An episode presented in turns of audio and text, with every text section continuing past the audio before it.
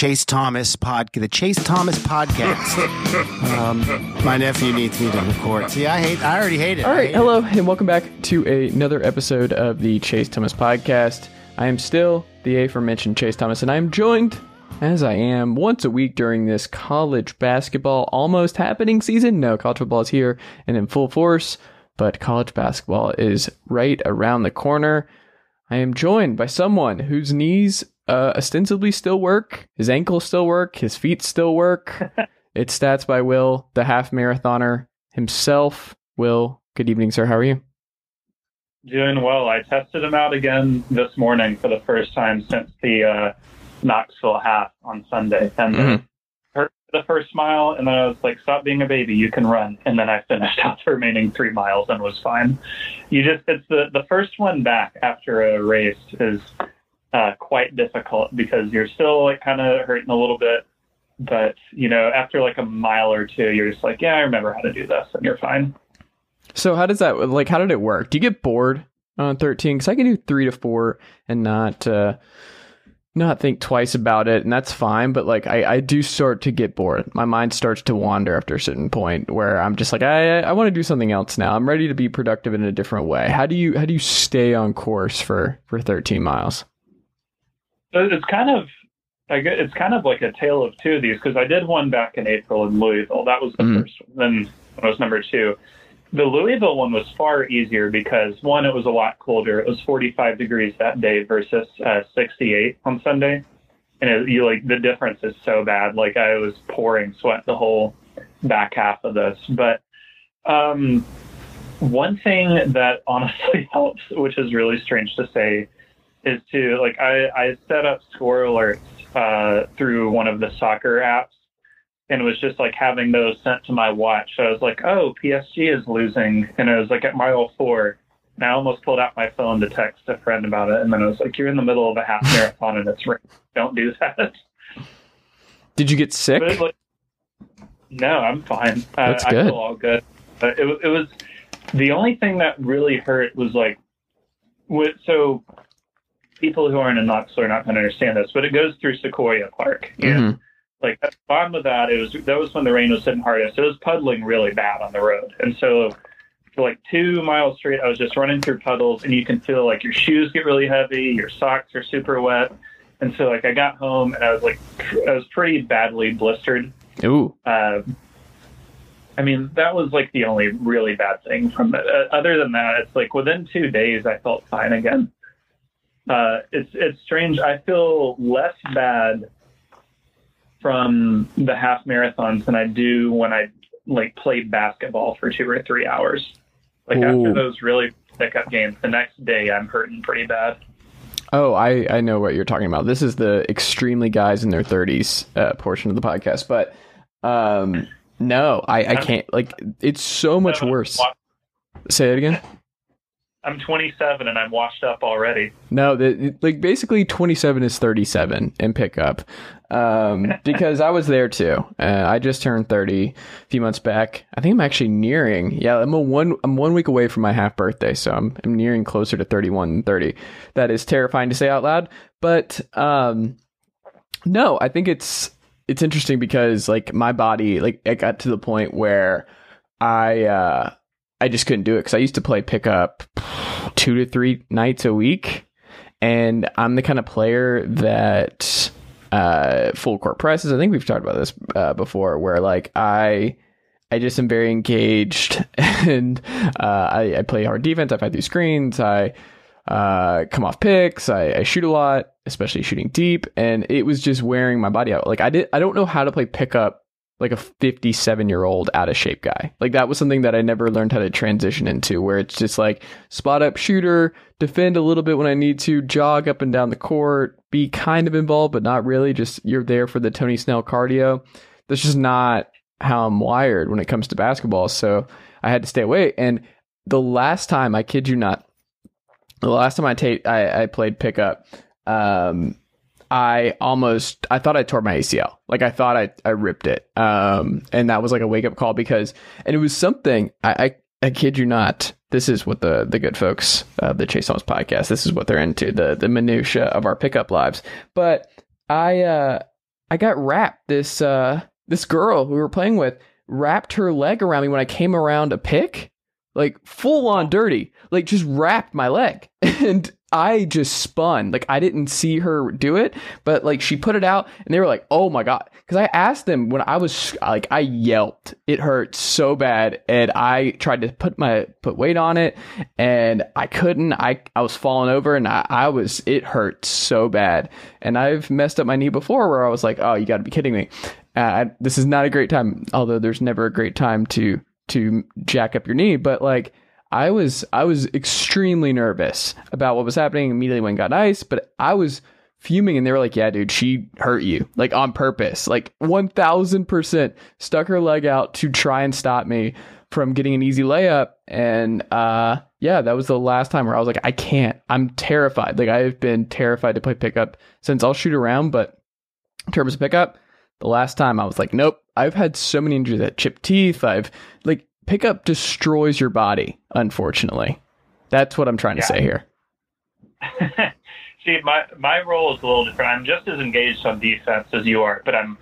Do you know how Ken Pom has that? You there have like the little roles, where it's like star player, major contributor, whatever. Mhm. Mine is really invisible. I I shoot maybe once a game. I, Mm. I'm just I'm there to set picks. I'm there to pass. I'm there to play defense. I'm I am not there to score half my team's points because I know I'm not going to. You and I are wired very differently. Will, which is good. It makes for good podcasting. I mean, I uh yeah, no. I I could tell you so many stories. Like I almost got kicked out of an intramural game in undergrad. Um one of my professors was in the building when I cussed out a ref in an intramural game, like just 19 F bombs directed at a at an official. Um but friend of the pod, Matt Green, can attest because I believe he was in the building for that. What happened where I got away on a fast break, I stole a ball from somebody, and the dude, he was a football player, he just didn't make a basketball play and just shoved me into the bleachers as I was going up from behind, like just shoved me. And I went into the bleachers, like it hurt, like I jacked up my shoulder, and he just gave a foul, and no technical, and I was like, "Are you really not tossing this dude?" He just jacked, like it wasn't a basketball play. I was, ooh, hot and bothered. That's that's pretty that's nasty. It was, but these pick like intramurals in college get more nasty and more intense than. I mean, I played AAU growing up, and like there were some crazy parents, but the games didn't really get nasty. It was more the parents got nasty, and it was just uh, that's a in of itself. Like I would, I would love to do a whole thirty for thirty documentary on just AAU parents, but like, uh, yeah, intramural, it's crazy times, crazy times. Uh, what about talking about college basketball? Do you want to do that for a little bit, Will? Yeah, that's what I'm here for. Well, I think we should start with your new series. I think we got to we got to let the good folks. Um, so statsbywill.com. If you've not already, make sure to go check that out. Um, Will did an awesome, awesome deep dive. He was hinting at it on the pod last week. Will tell the good folks what uh, they can check out and what you've been up to over on statsbywill.com. Uh, so this is a series on my site called Eight Games: uh, Modern History of Tennessee Basketball from 1997 to 2021. Uh, I have been sort of working on this on and off for uh, several months uh, when I've had time, and uh, have been really pleased with how it's turned out. Uh, what it is, it's an eight-part deal where each uh, each quote episode sort of centers around roughly like a three to four year period uh, in Tennessee basketball history, where you know Tennessee in the last 25 years has had six different head coaches. All six of them have been wildly different from one another, and uh, to get to you know Rick Barnes in this upcoming 2021-22 season, you have to go back and sort of look at it from how it's gone from Jerry Green in 1997 to Barnes 25 years later. Um, and it was it was both the personal passion project of I realized last year, you know, I I hadn't really seen much of the Green era because I was really young then. Uh, you know, when Green uh, quote resigned from Tennessee, I was seven years old, so I didn't really know what it was then. And this is you know a fun research thing to do. Uh, and I've been really encouraged by the feedback online a little bit more so than I thought I would be. Um, and there have been pieces on uh, Tennessee's 1997 to 2001 era so far. Uh, yesterday, as in Wednesdays, was 2001 2005. And then tomorrow, Friday, October 8th, there will be a piece out on the first three years of the Bruce Pearl era, uh, which were amazing in real time and wild to look back on. But uh, to sum it all up, I mean, it's like I said, it's a passion project, but I thought it was something other younger Tennessee basketball fans and older, uh, which I've been surprised by as well, would get into. Uh, because I've noticed, you know, there's a lot of people out there who don't really remember Tennessee basketball pre Pearl, or you know, the more the older fans maybe they've forgotten the Green and Buzz Peterson years. So this is sort of a retelling of that, looking to see, you know, the most important games for each coach and telling that story through one or two games for uh, each coach in their tenure. Mm, I like it. Who's up next? Can you reveal that or no? Yeah. So this next one is Bruce Pearl. Uh, his first three years in his first season at Tennessee, they went on the road to play top five Texas, uh, then coached by Rick Barnes, uh, who was seen at the time as a Final Four favorite. Tennessee was a huge underdog. Uh, and went into Texas and blew them out start to finish, won by 17 led by as many as 25, I think. Uh, and that was sort of the announcement game for how things were going to be much, much different uh, under Pearl than they were under previous coaches. Tennessee was playing a completely different style. It was working, it was sort of ambushing opponents that weren't expecting it. And that led to the amazing first three seasons under Pearl. Uh, and uh, of course, we talk them there about, you know, the 06 07 run where Tennessee, you know, blows the 20 point lead to Ohio State in the Sweet 16. And then, of course, 2007 08, where they play Memphis for a shot at number one in the country. Mm. Well, uh, go check that out if you have not already. StatsByWill.com. It's a great series. Excited to keep reading it, man. Uh, you're doing a great job. So go do that. StatsByWill.com. Um, I thought this would be interesting because we're going to do the biggest questions during the 2021-2022 college basketball season, thanks to um, Jeff Borzello of ESPN.com, great college basketball writer. So go read him and read the piece if you've not already. You can find it pretty easy on ESPN.com slash CBB or college basketball. I forget which one it is for them.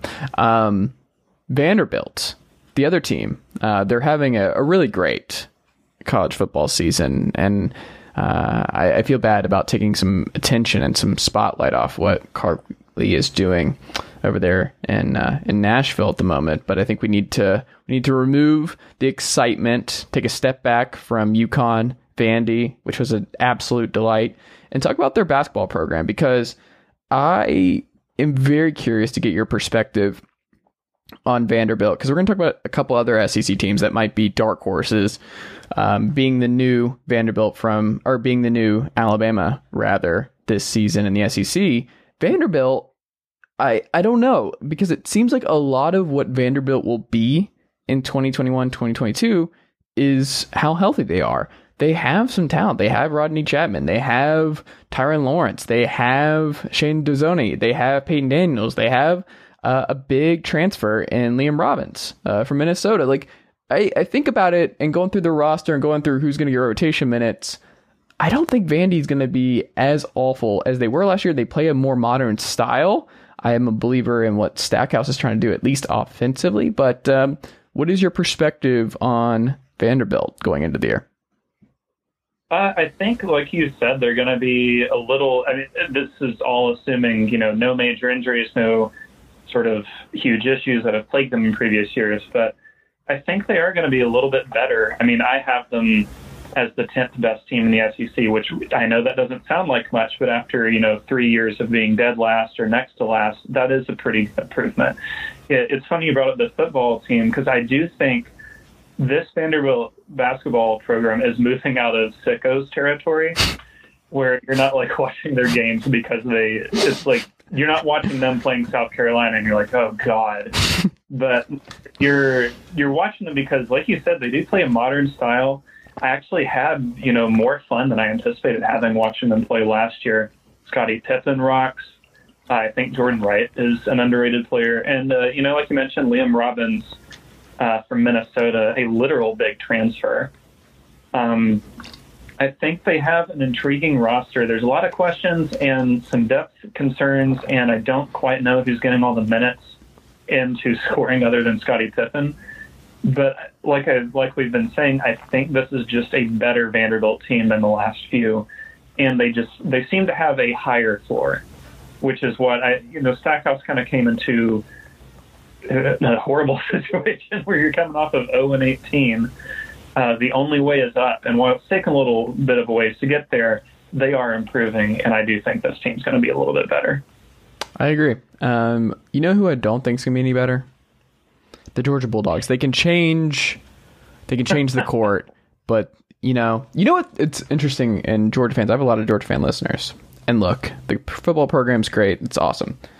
Everything else sucks. Baseball, terrible. Basketball, terrible. All you've got is football. Heupel's on the way back, and I've been watching this electric Tiyon Evans, Hendon Hooker led offense.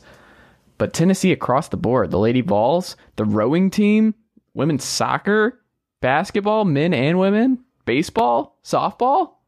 Tennessee is diversified. Their winning portfolio. I, I don't think uh, there, it's any contest. Georgia is a train wreck, and and all kinds of other other sports. But Tennessee, the deepest. People forget. People are talking that uh, Tennessee Volunteers have uh, have really made it work across the board. But yeah, no, Georgia's still to be bad. So it's cool. Change change the court a little bit. It's to mask the fact that your team and Tom Crean is going to lead this team to maybe 14th again. Like, are they your early favorite to be dead last in the SEC? Because I feel like they are. 100%. I, I will push back a tiny bit on the, the Georgia slander, which I otherwise endorse, by the way. uh, the softball program's not bad. They made the College World Series this year. Irrelevant. Not bad softball. But yes, otherwise, it seems to just be football. Um, I think they are uh, number one. If we're back on the sickos portion, definitely a leader, definite leader in the clubhouse for grossest program to watch in the SEC. Uh, I was looking back through in prep for this pod today, the uh, SEC roster rankings I put out in July, and Georgia was number 14 by a mile then, and I don't really see anything that changes that. Uh, I mean, it's really hard to figure out who is going to lead them in scoring or who can score. They lost their top six scorers from a 7 and 11 SEC team last year. Um, that's just a nasty roster. I think on paper, to be totally honest, uh, this is the worst SEC roster I have seen since like the Rick Ray, Kim Anderson, you know, Mississippi State slash Missouri years. This Mm. is, I mean, I don't want to. I'm not going to call it 0 and 18 because a lot of things have to go wrong for 0 and 18. Mm-hmm. But something like 2 and 16 is very much on the board. And if you're Tom Crean and you're going 2 and 16 in year four, uh, like what's the what's the point of year five? Well, who had Tom Crean being worse than Mark Fox at Georgia? Not close. He's way worse. I just can't believe that. Like, I didn't think Crean was going to save Georgia, but I didn't think he would be worse than Mark Fox. Like, I'm stunned at how much worse he's been than Mark Fox. Yes, and, and that you know, it was one thing that they were so, you know, middling with Anthony Edwards. Mm-hmm. Um, but like last year, it seemed like they might be getting a little better. You know, they were I, they finished 7-11 in SEC play, so it is a little bit better than the five and thirteen. But I mean, like they lost to by 25 to South Carolina or something like that. You, I know, like Arkansas is a great team, or was last year, obviously, but a 30 point loss is nothing good. I mean, they, they just got blown off the court like every other week in the SEC season. And I mean, it, it, would be really hard to find something optimistic. Fayetteville right is now. sneaky in great shape too, right? Like with the baseball, basketball, and football program, they're sneaky Yeah. and uh, in good shape across the board. Um, I mean, their their manager in baseball, nobody likes him. People are saying um, a whiner, if you will. Um, people people don't uh, people don't really like him anymore. Uh, going at Tony Vitello, and uh, it's important to remind pe- people that uh, Tony Vitello is innocent and uh, should be respected at all points uh, during the season. So, biggest questions for the college basketball season per Jeff Borzello. I'm going to throw a couple of them at you, and we'll see where we're at. Um, Gonzaga is going to have two two large men manning the middle for them, and Chet Holman, who Holmgren, excuse me, who just doesn't look real. Every video I watch of him, every little bit of tape I watch of him, it's just bonkers to me. He looks like Poku from uh, Oklahoma City. Yeah. Um, Yeah. It, I, I don't I don't know how this is going to work, but the number one prospect uh, for his class, and you know he's going to be right there with Drew Timme, and or how do you pronounce it? I don't even remember now. Is it time? I, I what is it? Yeah, Timme's right. Yeah, Timme's right. Who was it? Who has a weird spelling based on their the way you pronounce it? Um, on Gonzaga? Yeah, who was that last year? Um, let's, uh, let's look. Uh, shoot. I, know, I have a feeling I know who you're talking about. I remember I always said it wrong, and then I found out it's like, how do you even? Hmm? Was it Joel Joel Ajayi or Ajayi or whatever it was? Mm, maybe not. No, I don't think so. Hmm. Andrew uh, Nembhard. No, it wasn't that. I'll I'll I'll figure it out. We'll figure it out. But either way, the broader question here. So, they had one of the most efficient offenses in basketball, right there with Baylor. They were one of the two best basketball teams in the country last year. They lose Jalen Suggs.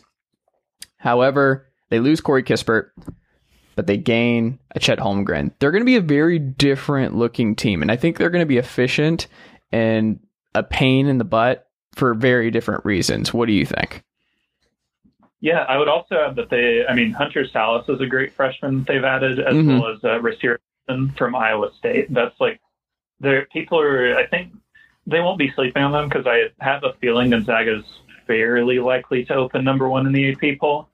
it's going to be them or UCLA, but I mean, th- it's a really freaking good team. Um, I, I'm curious to see how it all works out, especially with Timme and Holmgren together, because you know, in face value, you don't see many like six foot ten. You don't see many lineups where it's like two guys at six foot ten or taller sharing the court, neither of whom is like a true stretch four or five.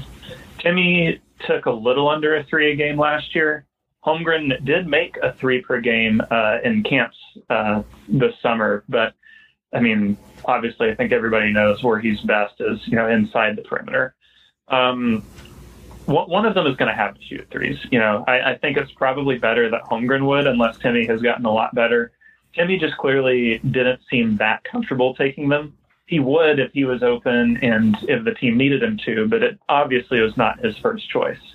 But one of them has to take them because it'll make the sp- space in the offense a lot better. Uh, I, I think even if there's some shooting struggles, it'll still be fine. I mean, like the Mobleys played together a lot last year at USC. That's kind of like the closest comp in a way. Uh, both at least tried to shoot though, and both were obviously a terror as soon as they got to the paint. I think the same's probably pretty likely Gonzaga. And to be honest, I know uh, what's what sucks is like I was all prepared to come in here a month ago and be like, Mark Few is an unmatched genius, and then he did what he did, and he is no longer an unmatched genius. But Mark Few is still a fantastic basketball coach, regardless of his off the court doings, and I think he's going to have something figured out pretty quick. Yeah, I'm not really worried about Gonzaga. People are going to overthink Gonzaga. I just don't think they're going to be as good as last year. I, I don't. I think it's going to be a slight step back. I don't think they're going to be in the Final Four this year. They'll be a hair worse, but I don't Mhm. think it'll be anything. I can't wait to see them play Texas uh, November 13th. Mm. That Mm. is going to be a special, special game.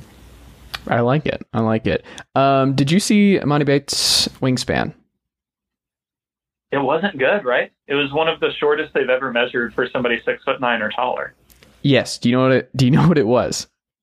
It was um was it six foot seven and a quarter or something? Yes, Like that? six seven, the most T Rexy of T Rex arms. What is that wingspan? What? What is that real? Well, I said, did you see the? I saw the vertical leap was like twenty four inches, which is horrific. Like punters can jump that. yeah, I don't understand it at all. This guy's gonna be a lottery pick? I don't know, man. I, I don't know. yeah, I, I'm curious to see that. Like it's it was it, it made for great content, whatever it was, and it did kind of backfire a little bit on Penny, his uh, goal of having the pro day for everybody. But um, I mean, it's just like I think they'll be fine. Emoni Bates will be fine. Um, well, we talked at nauseum. Last, uh, I guess it was last week um, about, or maybe two weeks ago, but uh, about Memphis, and I think you and I shared the opinion that they're going to be fine defensively. Like we know they're going to be elite defensively, but are they going to be good enough in the half court? Are they going? Is this offense going to finally work? And Emoni Bates as a lead creator, I don't know.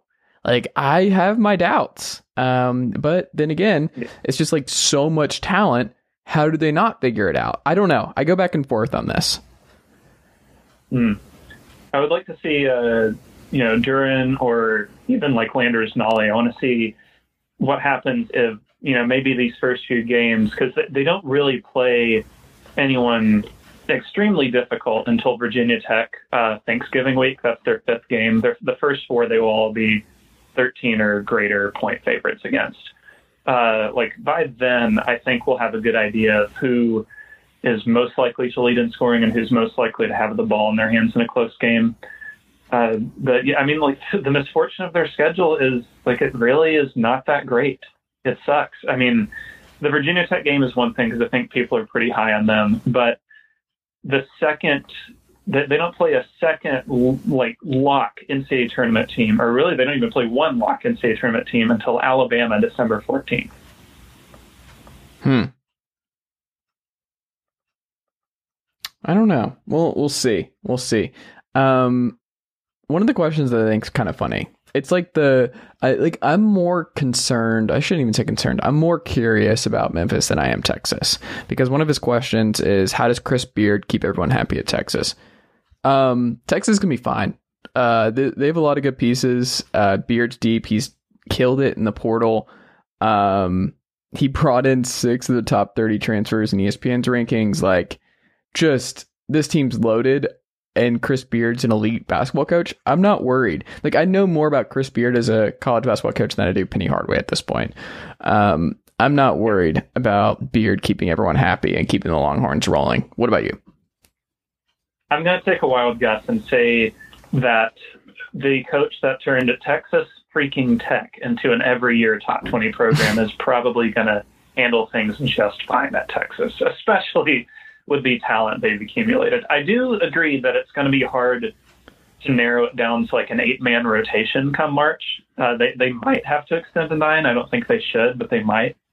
Um, but he's going to have quite a bit of time to figure it out. Again, back to the schedules Gonzaga, like as of now, is the only truly great team I'm seeing, you know, in that first month. They play Seton Hall on the road in early December, uh, but I mean, they've got games against like Houston Baptist, Northern Colorado, Cal Baptist in there to kind of tune up, figure out, you know, who works with who before it really gets serious on the schedule.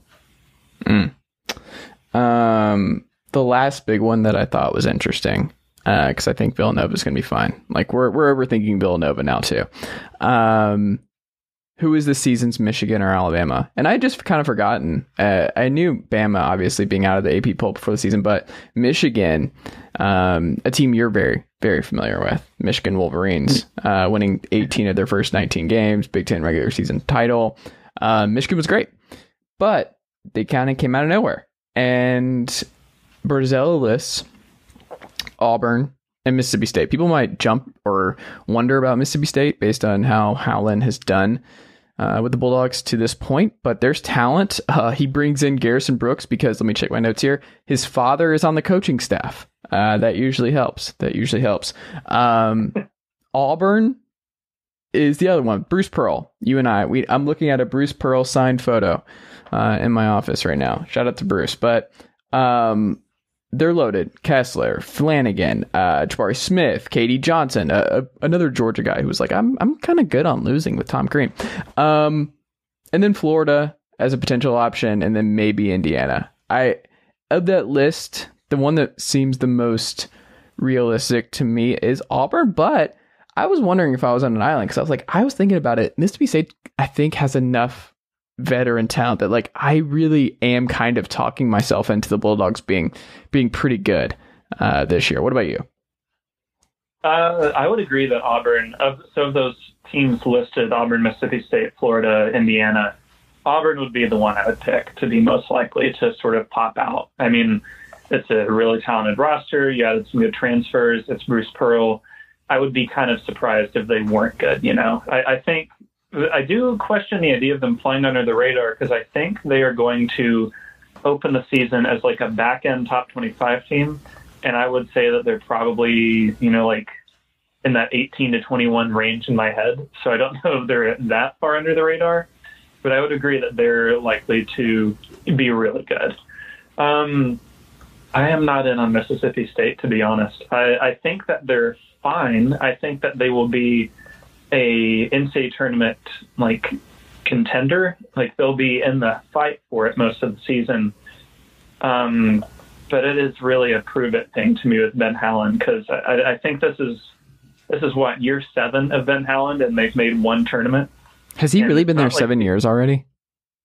Yeah, and it, so yeah, this is Ben Howland's seventh season, and you know, one tournament. They haven't really come that close to making it in the other five seasons.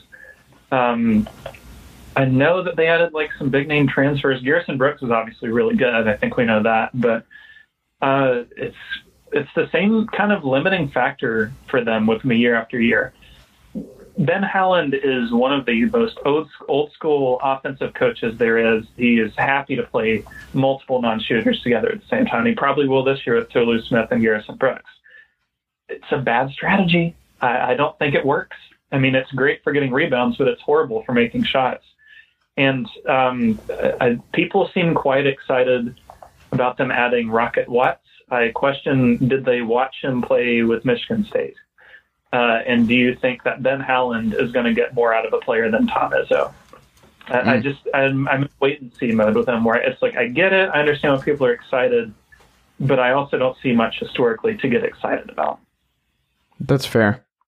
I'm curious to see what Indiana looks like with Mike Woodson. If Mike Woodson will be a okay college coach, I have no idea. I'm not going to pretend to have any insight into that. I think he was kind of an underrated pro, pro basketball coach, but I think I, I have no idea how he's going to be at IU. I don't think he can be worse than than Archie, right? Like, I, I, it seems pretty unlikely to me. I think they're going to be good. That's that's a team that I'm expecting to end up like a six or seven seed in March and just be kind of. I, I don't think that they're going to be great. Uh, I, I wouldn't peg them as a breakout candidate in my head because I can't really see how far above their ceiling they could go. But with with Indiana, uh, that seems like a team that's just going to be a lot tougher to shove off the court this year. Under Archie, it was like if, if they weren't hitting shots you know, with about eight, seven minutes left, you could kind of sense they were giving up. There were not many games where it's like once Indiana got down, you thought, oh, they might come back and win this. It was like when Indiana got down, they got down and they were out. Yeah. I think they'll fight harder under Woodson. I know it's like kind of hard to quantify, but he, he seems like a guy who is going to have them play really hard every single game, and mm-hmm. that's what they need. Yeah. I think so. I think so. All right, Will. Well, do you have anything else you would like to to point out on on any of this before we we wrap up here tonight? I would say that for the the seasons Michigan or Alabama, uh, I, I do like the quote from the article. If I knew the right answer, I would just rank that team Mhm. higher.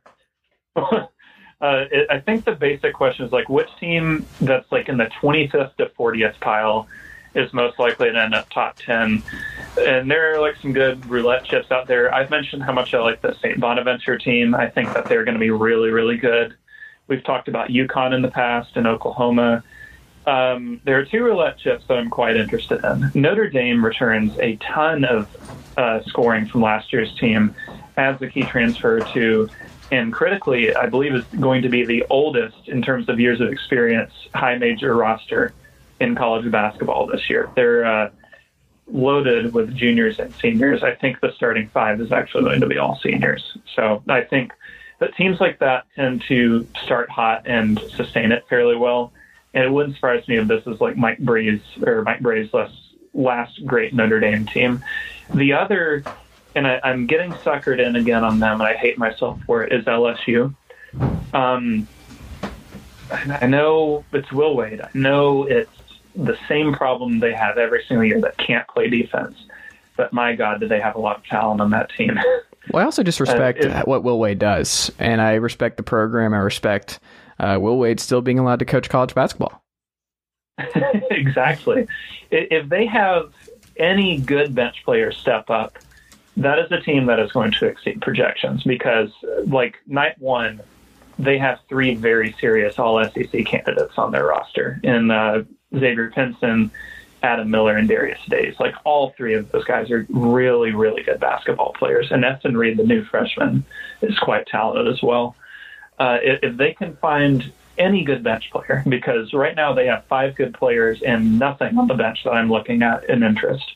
If any of those guys step up, that's going to be like a top 25 team by year's end.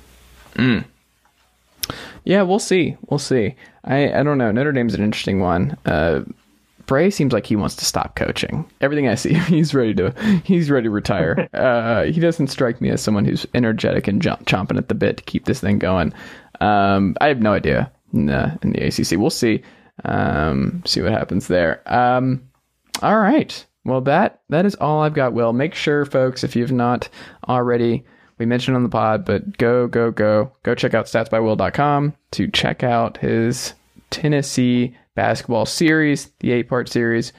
Um, you can find it there. Follow him on Twitter at Stats by Will. Uh, wave to him if you're a Knoxville local. You see him running around the city uh, with ice packs all around his knees, pretending everything's fine, chomping on an apple because the man is loaded, loaded. I'll tell you on the Apple front.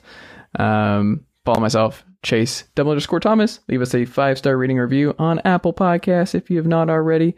Uh, subscribe to the newsletter, sportsrenaissanceman.substack.com, and email us if you have any college basketball questions you would like us to answer on a future show. Chase Thomas Podcast at gmail.com. Again, that is Chase Thomas Podcast at gmail.com. Will, I will talk to you next week. Thanks for having me on.